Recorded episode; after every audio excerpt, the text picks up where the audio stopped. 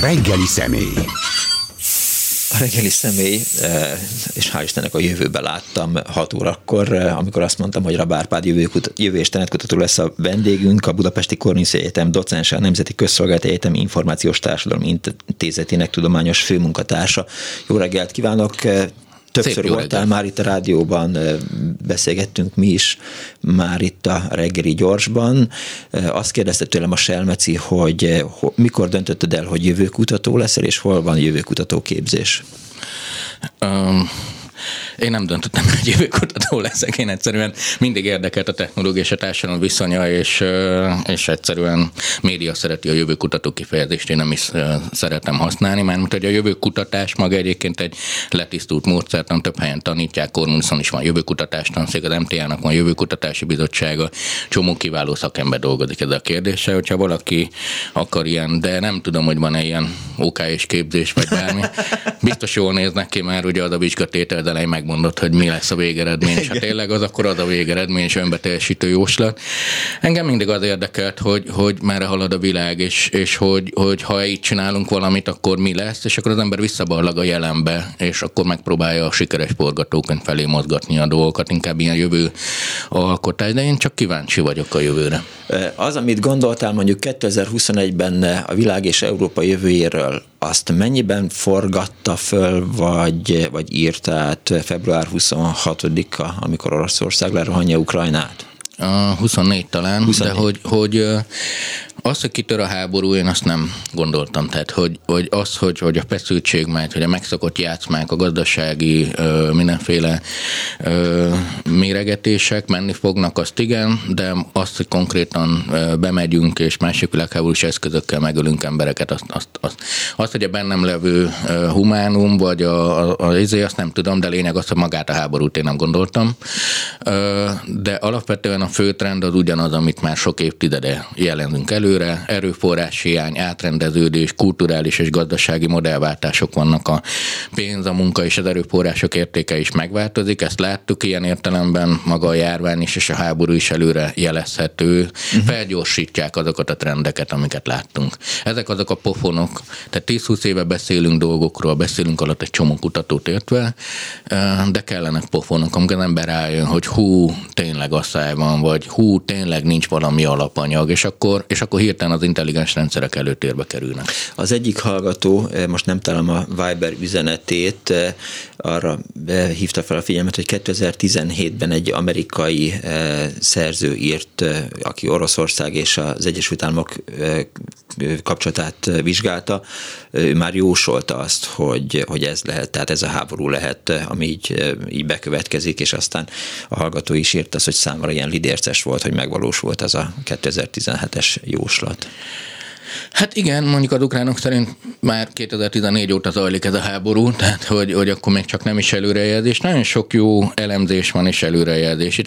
A jövőkutatásnak vannak ilyen klassz csapdái is, például mondjuk Tudjuk azt, hogy a sertéspestis járványnak nagyon nagy lehetősége van Európában, nagyon nagy a halálozási aránya. Ezt egy jó ideje jelzi nagyon sok kutató. Emiatt viszont az utóbbi években meg is erősítették a sertéstelepeken a minőségbiztosítást, és lehet, hogy sikerül megoldanunk, és nem lesz sertéspestis járvány. Akkor most jól jósoltuk meg a jövőt, vagy sem? Tehát azzal, hogy ki is oltunk valamit, akkor végül is nem jön létre az a helyzet. Klasszikusan a forradalmak eltüntetése mielőtt kitörnének, az is egy ilyen jelezzük, hogy nézzetek, itt jön egy társadalmi feszültség, ebből lehet egy forradalom, a kormányok a maguk szája íze szerint lépnek, mondjuk megoldják a problémát, vagy elnyomják azokat az embereket, csak akkor nem lesz forradalom, akkor most igazam volt, vagy sem.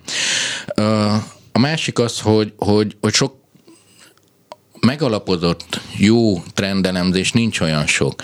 Ilyen előrejelzés, hogy figyelj, lehet ez is, riogatjuk magunkat, abból viszont végtelen van. Tehát De ezeket a trendeket miből lehet, mik az a, azok az apró szegmensek, adatsorok, amiből vizsgálni lehet? Most már nagyon sok adatunk van. Tehát régen is nyilván terveztek előre. Lehet, hogy nem jövőkutatásra hívták, vagy mhm. porszáknak, vagy bárminek. Most nagyon-nagyon sok adatunk van. Historikus is. Tehát látjuk, hogy ha ez történik, milyen eredményei vannak az emberek körében. Most már tudunk összetett jelenségeket is. Tehát nem ilyen egyszerű, na, hogy felépítem a házat, akkor a folyó el fog kanyarodni, hanem a folyó forrásánál is tudom, hogy mi van. Tehát egyszerre két, három, négy ezer tényezővel is tudok dolgozni, mert vannak hozzá informatikán, meg van hozzá adatom. Azt, hogy mi a jó adat miben hiszek. Például a klímaváltozás nagyon nehéz vizsgálni, nagyon sok forrás követek. Én 14 iparágat követek nagyon-nagyon sok adattal, hogy és iparágnak számít ilyen értem a klíma, vagy akár a mesterséges intelligencia, és akkor, akkor nézem azt, hogy hogyan hatnak egymásra. Arról nem is beszélve, hogy mondjuk kimutatunk egy forgatókönyvet, hogy figyelj, hogyha ezt így csináljuk, ez, ez lesz. Ez van, akinek jó, van, akinek nem. És a forgatókönyv sikerét azt fogja eldönteni, kinek nagyobb érdekérvényesítő képessége. Ezért ilyen érdektérképeket szeretek készíteni. Igen, és hogy kiírja a forgatókönyvet. Tegnap rakta ki, vagy jelent meg a Telexen, hogy az Exxon 20 évvel ezelőtt már pontosan tudta, hogy a tevékenységének milyen hatása van a klímára, folyamatosan elhazudták és tagadták ezeket az adatokat, aztán most kiderült, hogy, hogy ők pontosabban látták a, az éghajlatváltozást, vagy a klímaváltozást, mint a NASA szakemberei. Hát egy, egy iparág, pont a, a nem véletlenül ilyen kemény, jó jövőkutatások általában üzletiek, sőt én is az üzleti elemzésen, nem tudom, 150 oldalban megírom, hogy figyú, ez lesz. És akkor hát ott, ott a, ott őszintébb tud ember, az ember lenni, másrészt könnyebb a pénz viszonylatából nézni. Ha mondjuk egy, egy hát most nem is tudom, hogy ilyen üzleti titkokat ne de valamilyen cégnek megmondom, hogy mi van, akkor az ő célcsoportját nézem, az ő versenytársait, nagyon pontosan meg tudom mondani. Ezt, ezt régen erősen látták az iparágak, akár a dohánygyárak látták azt, hogy mit okoznak, és egy hosszú távú stratégiával kutatóintézeteket alapítanak, akik azt mondják, hogy, hogy nem is probléma a dohányzás, és akkor ezzel tehát nagyon jól lehet számolni a trendekkel ilyen értelemben. 5-10-15 évre előre látod, ha piaci szereplő vagy, akkor csak magaddal kell foglalkoznod, és ez kéne kényelmessé teszi. Én a társadalommal szeretek foglalkozni, uh-huh. és ott nagyon nehéz, hogy most mindenki győzzön egy kicsit. Tegnap a műsorra készülve, mert a mesterséges intelligenciáról is szeretnék beszélni, van egy olyan oldal, Crayon-nak hívják, az egy olyan oldal, ahova az ember beír egy angol mondatot egy, egy rubrikába, és az a mesterséges intelligenciával egy képet rajzol. Én tegnap otthon ülve beírtam a rubrikába, hogy holnap a jövőről fogunk beszélni, és akkor kidobott nekem egy kilenc képből álló összeállítást. Tehát a mesterséges intelligencia ezt gondolja arról, hogy, hogy mi beszélgetni fogunk a jövőről. Imádom a generatív eméket, vagy egyáltalán. Én most mesterséges intelligenciában és egészségügyben utazom a következő években, itt van az összes projektem és fejlesztésem. Igen? Beszéljünk erről majd. tényleg szerintem ez a, a a generatív emiket, tehát amikor beírok néhány kulcsot, megrajzolja, vagy kérdezek tőle valamit, és megmondja, ö, és egyre okosabbak a chat GPT-nél, és beszélgetek vele, és, és, és impresszív tud lenni, hogy nem tudom, megkérdezem, hogy hogy kell jól szakítani, és akkor pontokba szedve elmondja, hogy figyelj az érzelmeire, legyél őszinte, tehát, hogy, mint hogyha teljesen, tehát tudunk utánozni embereket Aha. most már elég jó, de nagyon-nagyon izgalmas, amit felvesz, és én ezen szeretek lovagolni, és most minden iparág ezen lovagol, mert te most beírtad ezt, és valóban kijöttek ezek azok a képek, amik bizonyos értelemben impresszívek, mert hát itt vannak mint egy ilyen... HG Wells könyvborítója. Igen, annó. Másrészt meg, meg olyan semmilyen sem, mert Igen. hát uh, milyen izé. Vannak rajta uh, ufók, vagy valami fánkok repülnek az égen, azt már nem tudom, hogy, hogy azt gondolod, hogy a fánkokról fogunk beszélni, vagy az ufókról, uh, de hogy is mondjam, uh, már ne haragudj, mesterséges intelligencia, egy kicsit többet vártam tőled. Igen, és pont ezt szoktam, van egy ilyen előadásokban, ez alap legenerált képet oda teszek, és akkor ez a barátságos mesterséges intelligencia, ott is kék színű, mert az az intelligencia, agy van mm. rajta, de semmi, de ez nem az. Olyan értelemben, hogy ez csak a kezdet, és ha dolgoznál vele hosszan, és egyre hosszabb lenne ez a mondatod, akkor egy, egy idő után meg tudsz rajzolni egy olyan ilyen képet, ahol végül is neked rajzkészséged nincs, most nem tudom, hogy van-e, csak most így általában mondom, hogy Viszont jól tudsz fogalmazni, beszélgetsz az emivel, és x óra munka után létrejön egy olyan festmény, én ezt, és én nem tudok rajzolni, de meg tudom festeni. És nyilván a művészeti iparág azt mondja, hogy hát Árpád, menj valahova el, melegebb éghajlatra, mert ez nem festészet, én művész vagyok. De én meg azt mondom, hogy nézd, de hát én meg az agyammal rajzoltam, és semmi segítségöltem, meg ecsettel. És ugye ebből komoly verseny helyzetek vannak, ugye díjakat nyertek emiatt a rajzolt festmények, vagy hát pénz probléma is nyilván. És itt jön be az, hogy együttműködésről van szó. Az EMI Ő csak egy gép. A technológia mindig csak egy gép. Imádom a technológiát, de ő nem akar semmit. Én mondom neki, hogy mit szeretnék. Minél hosszabban, minél alaposabban, viszont egyre inkább a te személyes, személyiséget bekerül. Ha dolgozol x órát vele, akkor most előttünk lenne egy olyan kép, ami nagyon vagány lenne, és tükrözni azt, hogy te mit gondolsz a mai beszélgetésünkről. És hogyha például egy marketing céget fejleszt valaki, uh-huh. és most mindenkinek azt mondja, hogy saját emiket fejleszen. Képesek vagyunk arra, hogy két éven belül egy marketing cég azt mondja, hogy nézd, én egyedül vagyok, de ö, most megbeszéljük, mi legyen a téma, én hazafelé bediktálom az emimnek, mert már jó van idomítva, egy órán belül megrajzolja, a Facebookon 0,1 másodpercen belül válaszol mindenkire, én egyedül elviszem az egész kampányt olyan responsivitással, amit még nem láttál. Örülök. Ha jól álmodtam meg, hogy például a síró ember én síró emberrel szoktam játszani, nagyon sokat tesztelek, emit fejlesztek, és mindig az érzelmek mentén mozgok. Uh-huh. Más egy síró ember kép a te fejedben, mint az enyémben.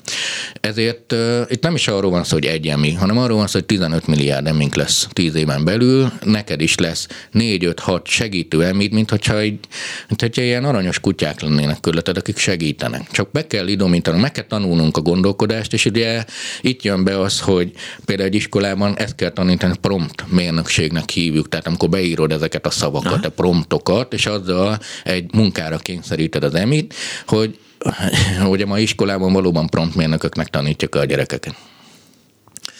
E, és ugye most egy kicsit, egy kicsit el akartam, mert az egészségügyre akartam rákérdezni, hogy, hogy talán egy évvel vagy másfél évvel ezelőtt azért már napvilágot láttak olyan adatok, hogy mesterséges intelligencia az bizonyos bűtéteket, bizonyos orvosi kezeléseket nagyjából két óra alatt megtanul ugyanazt, amit egy, egy orvos 24 év alatt sajátít el gyakorlatot.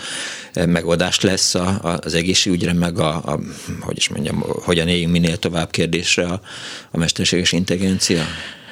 Biztos, hogy benne lesz. Hát én ezért is szeretem az egészségügyet, mert nyilván minél boldogabban, minél hosszabban, egészségesebben akarunk élni. Ha csak azt, hogy nem akarok test... egészségesen meghalni. Tessék? Nem akarok egészségesen meghalni. Nagyon zavarna. Ne, ne, hogy meg. Tehát, hogy én minél, ezért, ugye az alapvető cél mégis az, hogy nem tudom, most már nem menjünk bele abba, hogy halhatatlanak jó lenni vagy sem, mert az egy hosszabb beszélgetés lehetne, de alapvetően segíteni akarunk az embereken. Ugye az iparitásomnak egy olyan logikai voltak, ami uniformizált. Háromszor egy gyógyszert adok mindenkinek minden nap. De ma már tudom, hogy hány kiló, hogy férfi vagy nő, vagy stb. És tudom, hogy kétszer egy, vagy egyszer egy, vagy négyszer egy. Ezzel csak Magyarországon évente 20 ezer ember életén lehet segíteni. Csak a célzott gyógyszerezéssel.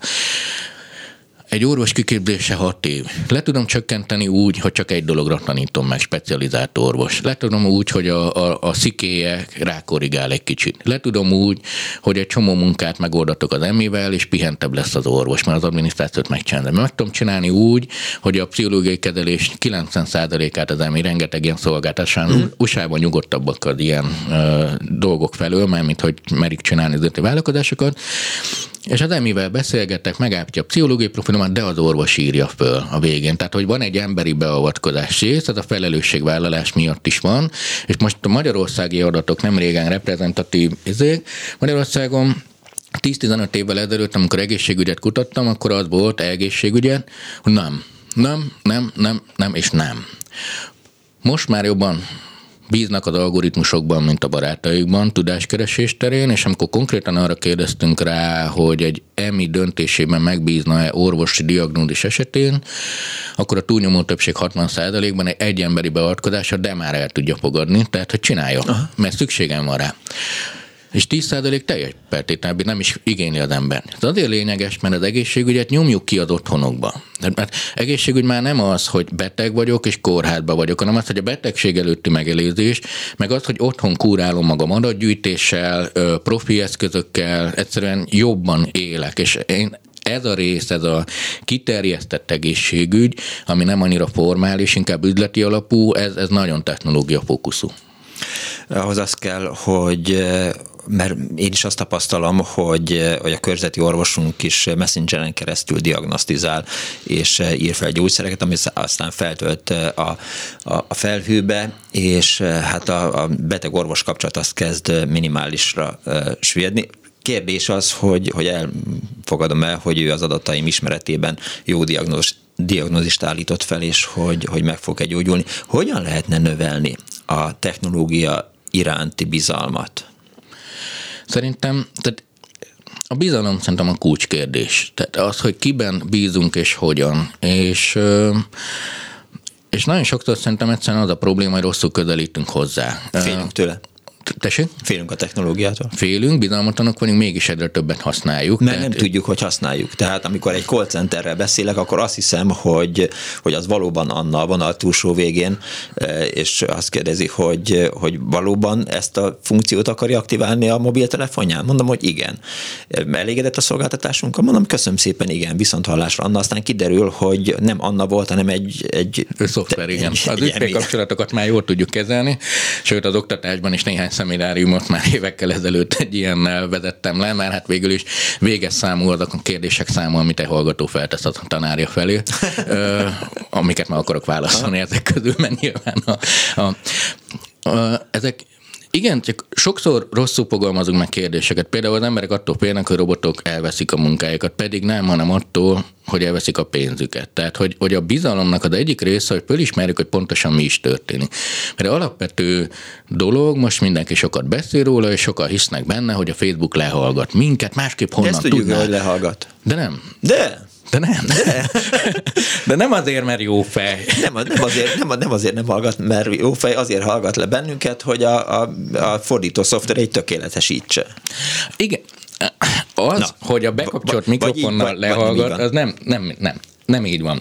Nagyon sokan dolgoznak azon, hogy elkapják a Facebookot. Ahhoz, hogy én nekem itt menjen a telefonomon a mikrofon, és gyűjtje az adatokat, hogy most egy, nem tudom, virágról beszélek, és megjelenjen majd a virágból Biztos, hogy ez fog történni öt perc múlva. Hidd el nekem. De, de technológiailag nem érdemes ezzel foglalkozni, mert 150 megabyte egy napi hanganyag, és azt feltölteni, az, az, az 20 petabyte lenne naponta a Facebook esetében, mikor amúgy a viselkedés alapján én ezt meg tudom mondani. Tehát amúgy rengeteg kísérlet volt. Volt olyan, hogy uh-huh. 11 ezer ember egyszerre beszélt valamiről, hogy megnézze, hogy a Facebooknál mi van. Volt olyan, hogy csendes szobába betéve, és így, hogy mennyi az adatforgalom. Tehát látjuk, hogy nem így hallgat le. Nyilván, amikor a Messengeren keresztül beszél, az az ő szerverén van, az, az, az nála van. És igen, a Google is így fejleszt. Azt akarom csak mondani, hogy de viszont valóban fel fog ugrani hirdetés, mert ennyire jól tudjuk az embereket előrejelezni adatok, viselkedési minták, találkozási pontok alapján. Te ma reggel megnéztél egy weblapot a virágról. Mi ketten most itt egymás mellett vagyunk, és ő befeltételező, figyelj, lehet, hogy ez a virág is szóba került. És tapétalátáson van, tíz reklám feljön, és az egyik lesz a virág, kilenc mellé megy, észre se veszem őket, virágnál meg föl hogy lehallgatod. De nem, ezt azért mondom, mert a bizalom része az, hogyha arról beszélünk, hogy lehallgat a Facebook, akkor nem értjük, hogy igazából az adatok alapján viszont mennyire pontosan lehet minket manipulálni. És a bizalom része egyrészt, hogy értsük meg a dolgok természetét. A másik, hogy szerintem úgy lehet növelni a bizalmat, ha ügyeket fogalmazunk meg, ha mi akarjuk, ha a technológia egy eszköz. Ha én azt mondom, hogy figyelj, én tanulni akarok, vagy meg akarok tudni, mert a virágról megyek, keresek, olyan jó lehetőségeim vannak, hogy sose voltak. Ha csak ülök és unatkozok, akkor termékké válok, és és akkor, akkor, akkor viszont a technológia fog használni engem. Szóval szerintem emberi oldala van, egy, értsük meg pontosan, mi történik. Kettő, mi használjuk a technológiát, legyenek ügyeink, céljaink, kérdezzünk, menjünk előre, és mert a bizalom igazából nem szeretett közösség, hanem a mhm. bizalom uh-huh. az, hogy megfogalmazok egy célt, és az az illető, vagy ember, vagy technológia elvégzi azt, és akkor elkezd növekedni bennem a bizalom. De ez hogyan fogja megváltoztatni a, a, a mi jövőnket? Itt egyrészt ugye egy erőforrás szűkös világ felé haladunk, ami ez egy racionális, most a kapitalizmusnak befelé kell növekednie, nem kifelé, a minőség növekszik. Eddig nagyon erőforrás pocsékolóan éltünk, de jól élünk. És most jön az optimalizáció. Ez azt jelenti, hogy nagyon sok mindenben fogunk támaszkodni a technológiára, ajánlórendszerekre. Hol vásároljak, kitől vásároljak, miből építkezek, mit tanuljak. És szerintem ez a legnagyobb dolog, és ez vezet vissza a bizalomhoz, hogy azért kell megértenünk ezeket az automatizált rendszereket, meg erőforrás megosztásokat, mert ezek segítségével meg tudjuk ki kímélni a környezetet és az életszínvonalunkat, ha jól működünk együtt. Csak azt, csak akkor, csak annyit használok, amennyi kell. Ezt amúgy nem tudnám idegenekkel megbeszélni, a technológiával ki tudom adni a parkolójámat, el tudom adni a tudásomat, cserébe kapok fűnírót, stb. Most nem érted, hogy mire gondolok. Viszont ez mind gépi algoritmus ajánló rendszer, amit az előbb beszéltünk, hogy jobban ismertet, hogy én már annyira nem hiszem, hogy ennyire ismer, hogy inkább elfogadom azt, hogy lehallgat, mint azt, hogy ennyire kiismerhető vagyok. Tehát, hogy a bizalom azért kulcsfontosságú, hogyha megtanuljuk a technológiát használni, és meg, hogy a technológia lényegtelen a rajta levő embereket próbáljuk elérni, akkor a jövőnk jobb. Én egy olyan jövőképben hiszek, ahol a technológia meg tudja oldani ezeket a helyzeteket, nagyon sok összetett rendszerrel, és sokat tudnék erről mesélni, de ehhez viszont az kell, hogy nem mi legyünk a termékek, hanem mi a használók legyünk. Szóba hoztam már, hogy 1972-ben, január 13-án mutatták be a Mechanikus Narancs című filmet, amiről azt mondják, hogy fú, hát az egy ilyen nagyon fura jövőt vázolt. 2023-ban mi az a disztópikus topik, téma, alkotás, ami, ami legalább hasonlóan pontosan vagy rosszabbul vázolná a jövőt? Nagyon jó kérdés, ugye a disztópiára kérdezel rá. Egy csomó minden úgy is látunk előre, hogy víziók. Például most 1900-as évekből származó festményeket néztek, a, néztem, ahol megálmodták a 2000-es éveket, és ott tableten keresztül robotkarra gyógyít. Most akkor egy látnok volt, vagy jövőből? Nem, elképzelünk sok mindent. Én azt gondolom, hogy az előttünk álló kihívást, az emberiségnek ezt a hatodik hullámát meg fogjuk oldani. De attól félek, hogyha a disztópiát kérdezett, hogy ne csak a, a, a, az én pozitív projektjeimről beszéljek. Szerintem a disztópia az, hogy kiengedjük a kezünkből az irányítást, egyre több kompromisszumot kötünk az egyszerű túlélés kedvéért, és emiatt lemondunk olyan értékekről, amiket meg fogunk bánni, de észre veszünk. Ez mindig így zajlik válsághelyzetek esetén. A technológia arra jó, hogy ezeket viszont eddig soha nem látott módon minden pillanatban kontrollálja és ellenőrizze, tehát nehezebb lesz visszaállni. Az én disztópiám az az, hogy, hogy, hogy gyakorlatilag nem lesz mozgásterünk, tehát a választás szabadságát veszítjük el sok szempontból. Önkéntesen mondunk le róla, vagy nem veszük észre, hogy, hogy elvették tőlünk? Ez nyilván nagyon összetett, mert egyrészt ki miben akar választani, vagy ki mit tart fontosnak. Most van lehetőségünk arra, hogy megfogalmazzuk azokat az értékeket, amik mentén akarunk mozogni a következő években. Minden iparág, minden szakma kapott egy kérdést, egy tükröt, hogy mi a fontos neked. Mi az oktatás, mi a pénz, mi Magyarországon meglehetősen rossz válaszokat adunk rá. De, tehát beszéltünk arról, hogy az egészségügyben hogyan a mesterséges intelligencia, igen, nagyon jól haladunk, aztán jön Pintér Sándor, aztán mindenkit hazaküld a tabletjével a francba, azt lehet sorbálni reggel eh, kihallgatásra. Igen, az örök probléma, hogy a mát vagy a holnapot akarom megoldani, vagy a holnap után. És, és Magyarország esetében, amellett, hogy ugye imádom is ez a hazám, az probléma, hogy, hogy nagyon jó kitörési pontjaink vannak, de szisztematikusan nem használjuk ki ezeket. Tehát, hogy például a, a vizuális művészetekben, vagy programozásban, egyébként algoritmikus gondolkodásban az, hogy a világ keresztútján vagyunk, az, hogy van egy olyan szerencsés helyzet, hogy elég gazdagok vagyunk ahhoz, hogy legyen technológiánk, de ahhoz nem elég, hogy megvegyük a készeket, ezért szuperül innoválunk, barkácsolunk.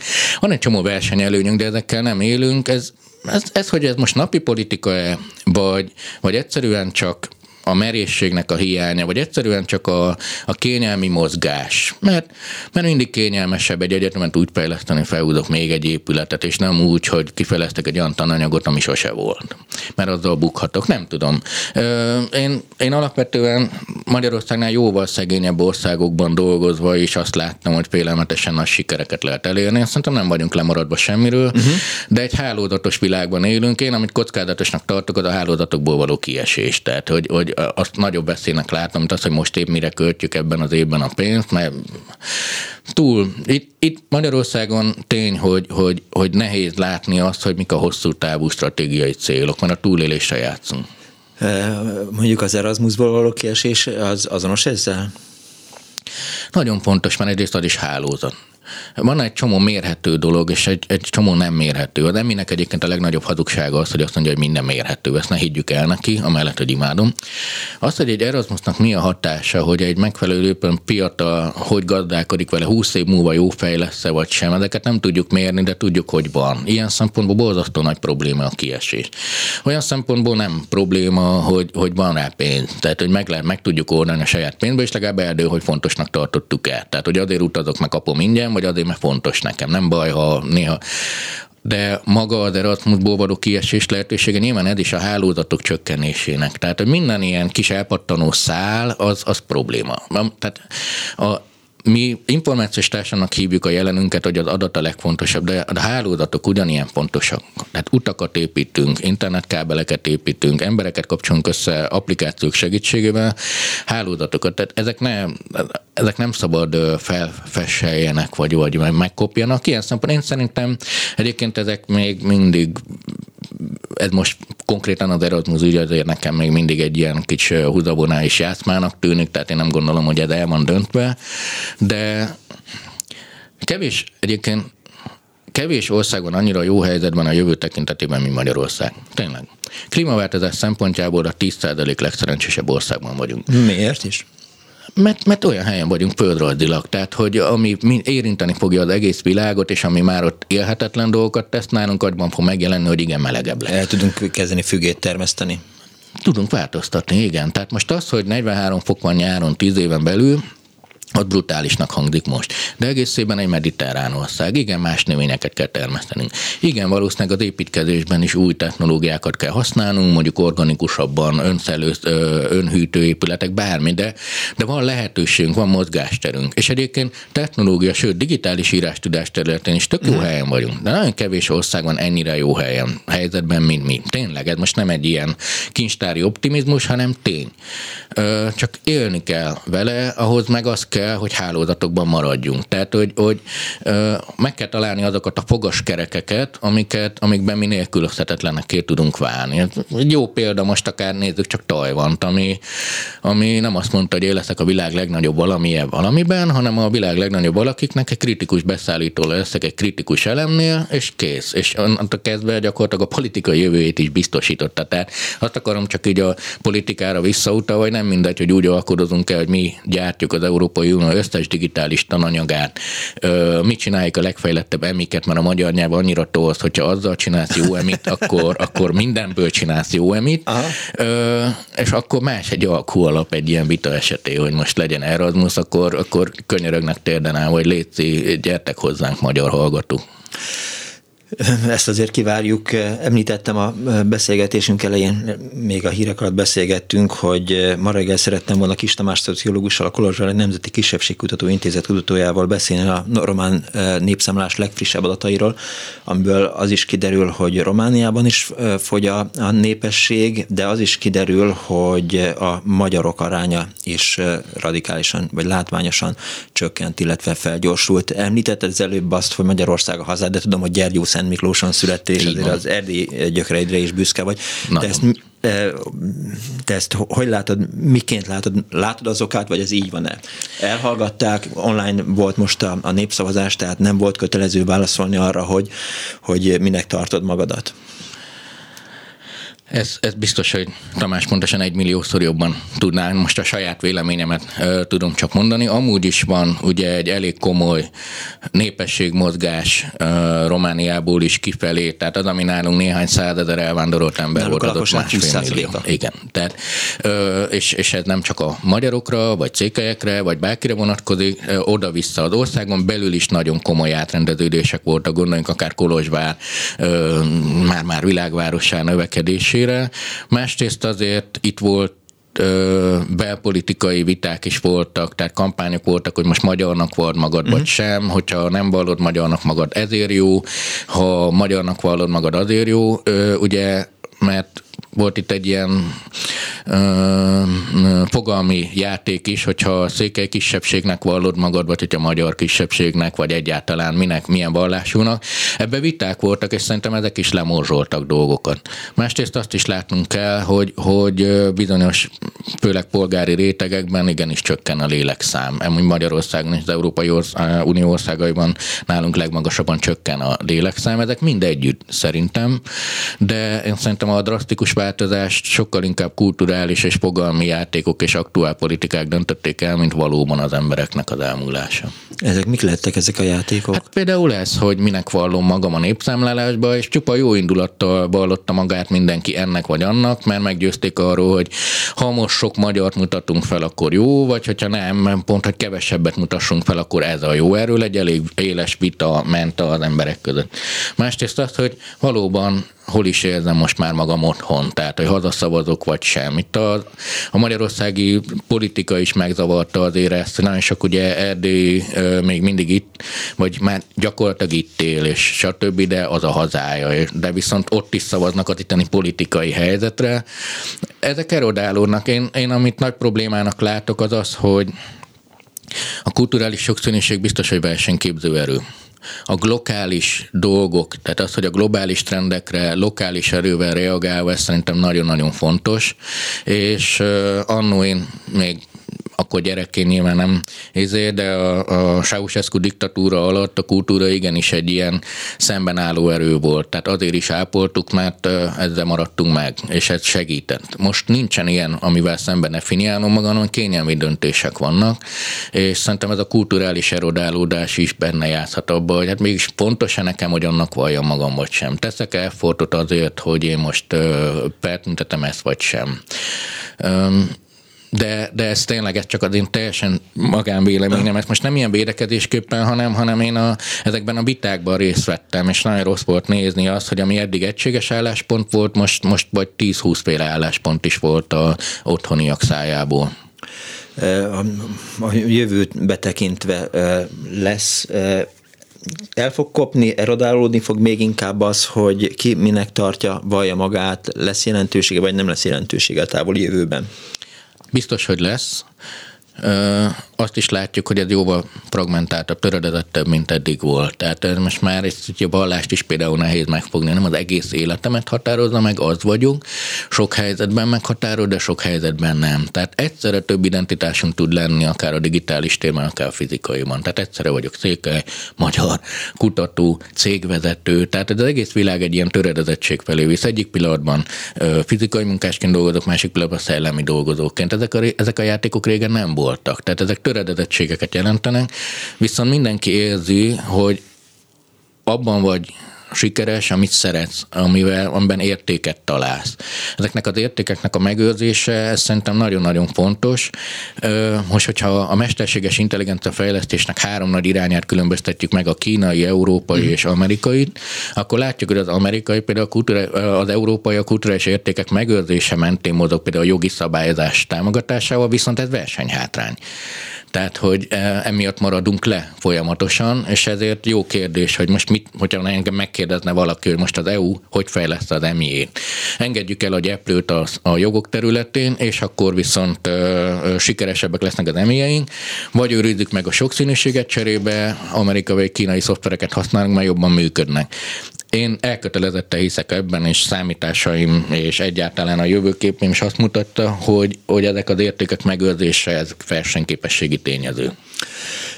A magyar iparra milyen jövőt láttál 2022. decemberében? Itt milyen 2023-at? A, a tavaly évre én azt mondtam, hogy ez a a döntésekével lesz olyan értelemben, hogy, hogy a koronavírus után bevezettünk egy csomó mindent, és utána eldöntjük, hogy mit az, amit megőrzünk, és mi az, amit eldobunk, hogy nem is kellett. A, ez az év a technológia felnövekedésének az éve lesz. Az emik megjelenése és nagyon sok technológia például az agráriumban és az egészségügyben meghatározó lesz a magyar gazdaságban is. Eddig, amikről beszélgettünk, ipar 4.0, vagy egészségügy, vagy digitális oktatás, ezek most nőnek föl ebben az évben, és ezzel fogunk találkozni. Azt, hogy konkrét, hogyha most azt kérdezed, hogy föl vagy le fognak menni a mondjuk az euró, euró árfolyama, vagy sem, hát ezek azért sokkal inkább ilyen rövid távon aktuális politikában működnek. Én, én Magyarország szinten azért főleg céges elemzéseket szoktam készíteni, ország szinten nagyobb régiókban gondolkodunk, tehát egy nagyon kicsi, nagyon sajátos helyzetben vagyunk, és egy nagyon gyorsan változó politikai helyzetek vannak, ezért ilyet, hogy mondjuk milyen lesz fél év múlva az euró, lehet becsülni, de én azt nem szoktam. Értem, én amúgy sem foglalkozom a mondjuk úgy helyi politikával. És az elektromos autókkal mi lesz, ha már szóba került a, a számítógép, illetve a technológiai gyártás, éppen szintén tegnap jelent meg egy hír, hogy Svédországban találtak valami hihetetlen olyan ásványanyagmezőket, amelyeket eddig csak Kínában bányáztak, ami pont a a mindenféle ilyen számítástechnikai eszköz gyártásához mm-hmm. tud. Akkor most biztos tud, nagyon boldog. Hasznos lesz. Nyilván nagyon boldog, nyilván nem láttad még a hírt. nem, a, ezt nem. Ami, ami erről szólt, ki is printeltem. De az emberiség jövőjét, amikor beszélgettünk a, az beszélgetésünk elején, akkor mondtad, hogy szerinted meg fogjuk oldani azokat a problémákat, amelyekkel szembesülnünk kell. Új helyeket fogunk találni, új felületeket az életünkre, a létezésünkre, vagy mi lesz a megoldás? Mit tudom én, 30 éve 4 milliárd ember volt, most 8 milliárd van. Igen, most 8 milliárd van, azért az is látszik, hogy, hogy maga a biológiai ív is csökken, 10 milliárd ember tud eltartani a Föld, és látszik, az, hogy ugye ez a népesség szaporulat, ez nem most a legmagasabb, hanem, hanem 10-20 évvel ezelőtt volt az. Az én vízióm nem az, hogy tegyünk át mindenkit a metaverzumba, és, és akkor majd ezzel kipipáltunk mindent, hanem az én vízióm az az, hogy most jelen pillanatban nagyon-nagyon sok az erőforrás pocsékolás. Akár abban, most csak nézzünk egy dolgot, a városi közlekedés, van-e saját autód, vagy nincs. És ez egy jó ideig az, hogy az autó státusz szimbólum, vagy a szabadság kifejezése, nem tudom elképzelni az életemet saját autó nélkül, nekem is van saját autóm. De, de el tudod képzelni. De, de, de például például ez jó megoldás az autó megosztó szolgáltatások. Van egy csomó mély trend, ami mutatja, hogy együttműködő társadalom felé megyünk. Az, hogy egy látássérült ember bevásárolja, meg tudom oldani sokféle technológiával, de legjobbak azok, amikor egy ember segít a másiknak, egy egyszerű Skype hívás segítségével hazafelé. Az emberiség történetében először nagyobb vagyon lesz a nőknél, mint a férfiaknál tíz éven belül. Nagyon sok olyan változás van, ami. Hogyan? Azt... Már úgy kapják fel a hallgatók a fejüket? Hát most, és ez nem az informális vagyon, mert az, hogy igen, én is ezt akartam megvenni, drágám, de az én számlámról fizettünk. Hát ennek több oka van, nyilván azért is, hogy a férfiak korábban halnak, de azért is, mert a nők jobban érvényesülnek most már a gazdasági életben az elmúlt évtizedekben, mint ahogy eddig hagytuk nekik, és egy csomó más oka is van. Hagytuk nekik. Hát hagytuk nekik az az, hogy egy, a, egy hímsoviniszta társadalomban üvegfalakat és üveg ö, plafonokat építettünk mindenhova, Valóban. és, és saját magunkat fosztottuk meg egy olyan lehetőségtől. Tehát nem mondhatunk le az emberiség feléről. Ö, és azért volt az emberi történelem java részében, azért nem ö, tudom, hogy a hülyén hangzik. A, tehát nyilván, hogy, hogy, hogy ez egy természetes dolog, és de azért az, hogy erről beszélünk, tehát az, hogy, hogy mindkettőnk számára, hogy a nők mennyire jó fejek, és hogy nincs különbséget, ugye most evidens, és már attól érezzük, ki, érezzük kínosnak magunkat, hogy, hogy ezt mondjuk, szóval, igen, de mondjuk egy, egy 50 évvel ezelőtt nem így volt. Tehát, eh, hogyha az emberiség a fejlődésének még a kezdetén van. Tehát egy kis tudja bolygót próbálj megakadályozni, hogy felgyulladjon és ne halljunk meg. De utána meg majd megyünk tovább. Tehát, hogy 12 ezer éve csináljuk ezeket, reagálunk helyzetekre, technológiákat fejlesztünk, átírjuk a játékszabályokat és megoldjuk. Ezt is meg fogjuk oldani. Az a kérdés, mennyi lesz a vesztese ennek a változásnak és a győztese. Szóval, hogy, hogy már azzal, hogy mondjuk kihasználom a helyet, kihasználom a levegőt. Lesznek látványos technológiáink is, fúziós erőmű, nem tudom, napelemek az űrben, víztisztító berendezések, gát Európa közül, egy csomó mindent tudunk csinálni, de én legjobban a társadalomnak az együttműködésében hiszek. Azok a számítások és megoldások egyértelműen azt mutatják, hogy, hogyha, hogy ezzel meg lehet oldani. Csak azért, mert nem olvastad a hírt, most közben megkerestem. Uh-huh. A svéd állami tulajdonú LKAB bányával csütörtökön közölte, hogy több mint egy millió tonna ritka földfém oxidot azonosított az ország északi részén található Kiruna területén, amely az egyik legnagyobb ismert ilyen lelőhely Európában. Európában eddig nem bányáztak, ezért a kontinens Kínából szerezte be az értékes alapanyagot. Ezek szuper hírek.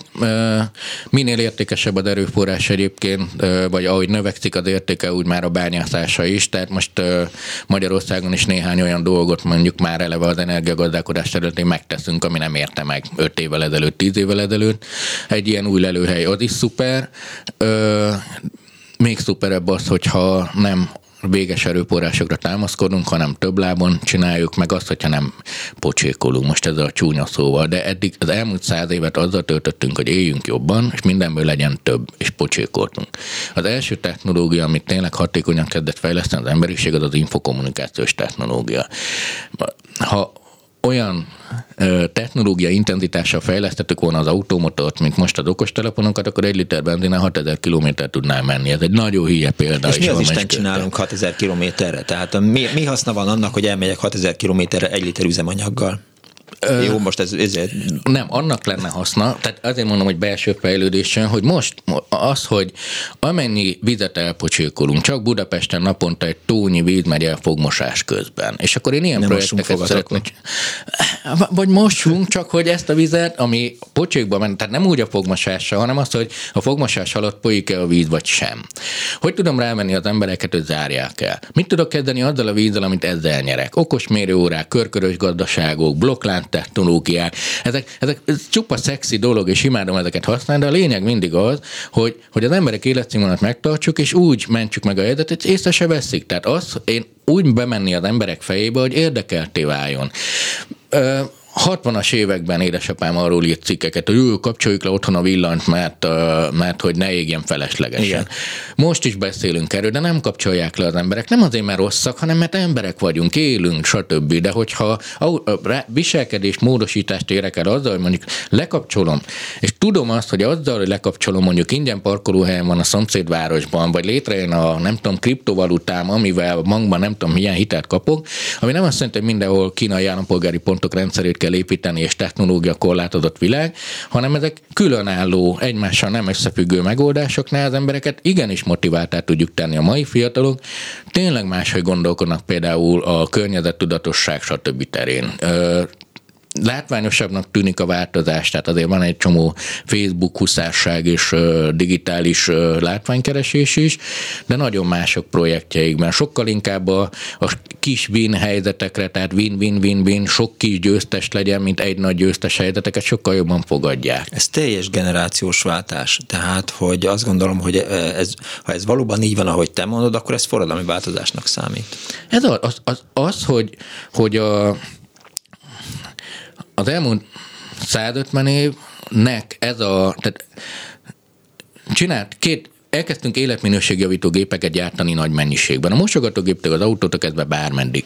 Emellé tettük a fogyasztói társadalmat, de azelőtt nem ez volt a vízió. Ez 150 évek, 1880-as évektől kezdtük el, ezt a kettőt egymás mellé tettük, hogy borzasztó nagy sikert hozott. Megduplázta az élettartamunkat, összezsugorodott a bolygó, luxusban él sok ember, sokan meg nem, tehát egy ne értsem félre senki, azért ugye rengeteg országot dolgozom, de összességében az emberiség föllép egy szintre, ennek van két következménye. Egy, nagyon sokan leszünk, mert aki születik, megmarad és hosszabban élünk, másik, hogy mindenki ezen az életszínvonalon akar maradni. Teljesen logikus, hogy most optimalizáció jön, azt és akkor és úgy, másrészt meg az egyre intelligensebb megoldások. Az internetet nem azért fejlesztettük ki, hogy Facebookozzunk, vagy tök jól tudjunk játszani, bár imádok játszani, hanem azért, hogy idegenek tudjanak együttműködni egymással, úgyhogy észre se veszik.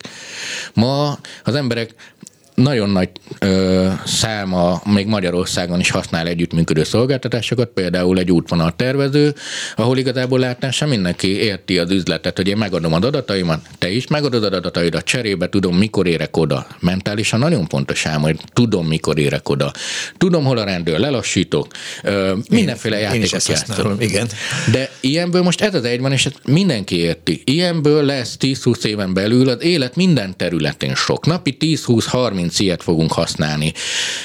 Nem tudom, lefotózok egy épületet, és lehet, hogy abban a pillanatban bekerül egy oktatási tananyagba, mert én lefotóztam valamit, érted? Tehát, hogy ezek az együttműködések nagyon természetesek lesznek az embereknek, és sikerélményeket fognak adni, és ezért mondtam azt, hogy viszont az algoritmusokba való bizalom, ezért, mert most a Google miért nevezett be egy olyan szolgáltatás, azt mondja, hogy figyelj, most ingyen használod, kicsit fizes csak, és öt perce mindig hamarabb fogsz oda jutni, mert ugye én szortírozom az autósokat, nem a, a, B, a piros lámpa szortíroz, hanem a, a vaze szortíroz, és akkor engem be fog szortírozni a felső 10%-ba. Fizetni fogsz érte? Igen.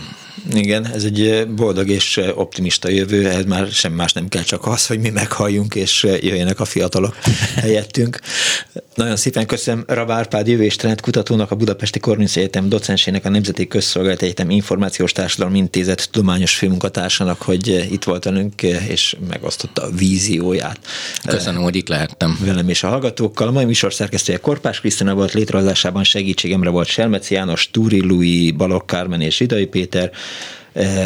Köszönöm szépen megtisztelő figyelmüket, egy hét múlva találkozunk, legyen kellemes a hétvégéjük, tudják jól, we shall overcome, mm, we shall overcome, give peace a chance, Putyin rohagy meg. Véhallás. Sajnos lejárt az időnk, úgyhogy szívesen hallgatnánk még, de De... Nem kell, nincs értelme ennek a beszélgetésnek. Ó, mi nem így Nem csak ennek, egyiknek sem elhangzik a klubrádióban. Köszönöm szépen!